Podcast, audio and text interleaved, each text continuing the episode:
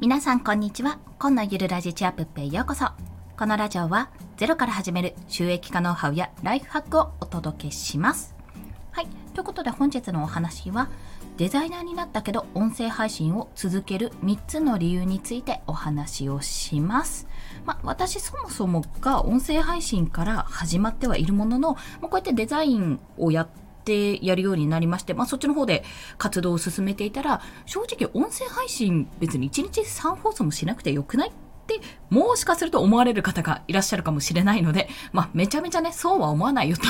思うかもしれないんですが、まあでも自分が音声配信続けてたけど、他の活動をし始めた時とか、じゃあこのまま音声配信を続けるべきかどうかって悩まれる方がいると思います。まあそんな中で私としては、まあ以下3つの理由があるので、音声配信を続けているっていう、まあそんなことがあるんだよ、こんな効果があるんだよってことを皆さんにシェアしたいと思ったので、今日はこの放送をいたします。先に3つ申し上げますね。1つ目は日々のアウトプットです。日々のアウトプットを兼ねてやっています。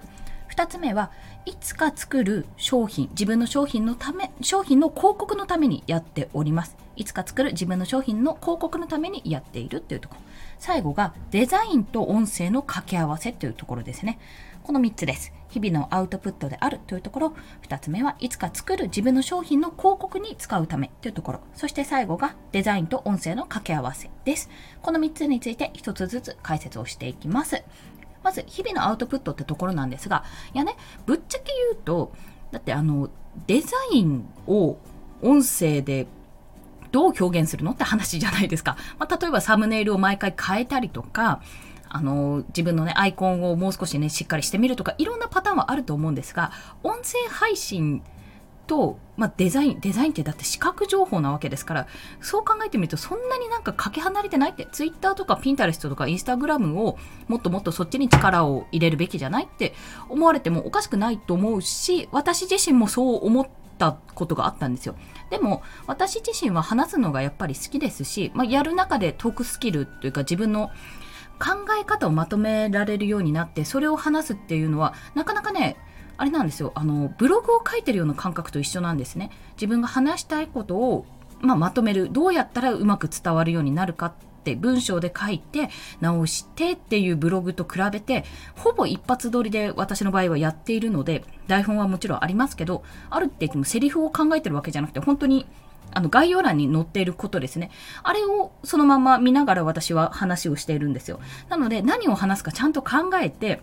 そこから伝えるっていうその一連の流れが何かしらこう知識があってそこをインプットしてそれをアウトプットするっていうのに結構なね作業量があるんですよ。その中で頭の中でですけど。っていうことがめちゃめちゃ訓練になってるんですね。でこれが日常生活にも役に立っているしひいてはおそらくですねもし、まあ、転職とか例えば面接とかね、まあ、何かしらそういった対人とのまあ、ビジネスのやり取りがあった時にあこれ役立つなって非常に思ってるわけですよ。なので日々のアウトプットとあとトークスキルを身につけるということを兼ねてまず音声配信は続けておりますそして、え2つ目が、いつか作る自分の商品の広告のようにってことです。というのは、音声業界っていうのが、まあ、波が来ているなんて話がね、もの1月、今年の1月ぐらいかな、クラブハウスが上陸してぐらいから結構お話はあったんですけども、やっぱりね、今後、今、金婚西野さんが試しているように、音声での広告、ラジオとかで、何々のスポンサーでお送りいたしますか、ラジオで CM が流れたりするじゃないですか。あんな感覚で音声での広告っていうのが今度は伸びていくんじゃないかってふうに言われてるんですね。で、やっぱりそれは、まあ、パッと視覚情報で見るものだったり、あとは動画とかテレビの CM のように見るものも、もちろん効果としてはあるけど、耳から入ってくる広告効果ってっていうところに結構それが効果があるっていうふうに言われているのでそういったことからどんどんそっちの音声での広告っていうのが伸びてくるんじゃないかと言われており言わ 言われておりって同じこと何度も言ってるんですけど言われているってことは音声での広告効果があるのであれば自分がいずれですね商品を作る。まあこの前本を出しましたけど本を作った時にそれの紹介をするとかもしくは例えば教材とか、また新たな本を作るとか、まあ、何でもいいんです。サービス作るとか、そういった時に、この音声配信をしていることがめちゃめちゃメリットになると、これはプラスになると感じているわけですよ。そんな時に、あ、今度であの近々ですね教材を作ることになったんですよって今進捗状況こうですってこう発信としてね出すのもいいし作った時に実はこういうの作りましたっていう宣伝で自分の商品の宣伝として、まあ、一番最初に冒頭に言ったりとか最後に言ったりとかそういったことができるわけですねだからこそこの音声で培ってきたもう450超えたんですよ。450放送超えたこれを、この音声配信、このチャンネルを、まあ、あの、やめないよなって やめるメリットがないよねっていうところがあります。はい。そして3つ目が、デザインと音声の掛け合わせですね。いや中にもデザイナーの方で音声配信やられてる方もいらっしゃるんですけども、少なくとも Voicy 見てる限りだと、そんなにいないんですよ。他のね、いや、私の調べ方が悪いだけかもしれませんけど、もしかするとね。でもね、いろいろ調べても、デザイナーの方で音声をやってて、デザインの話をしてるとか、まあ、そっちに自分の業界の話をしてるってことはあんまりなかったんですね。で、私なんかは、変な話、業界も何も知らないし、ただただ独学で、ほぼ独学でやってきた、やってきてデザイナーとして今、あの自分で活動してるって状況なので、結構それってね、珍しいし、やっぱり面白いってと自分では感じてるんです。まあ、音から通じるそのなんで音声案内とかねそういったものはあるけども私がやってるのってもう本当にただただ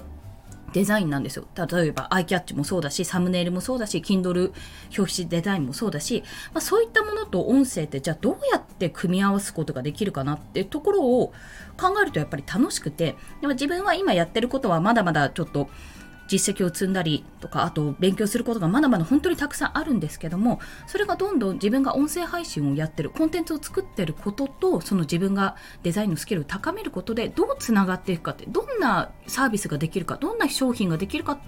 っていうその新しい可能性いやもうあるかもしれないですけどね。すでに、まあ、自分がまだ見つけられてない可能性に気づけたらいいなっていうところがあります、まあ、そういった可能性をねあのデザインと音声の掛け合わせっていうところがやっぱり面白いしその音声とデザインどうやってつながっていくかどうやったら面白いものになっていくかっていうことを考えていく、まあ、そのためにはやっぱり実践あるのみなので両方とも実践し続けていって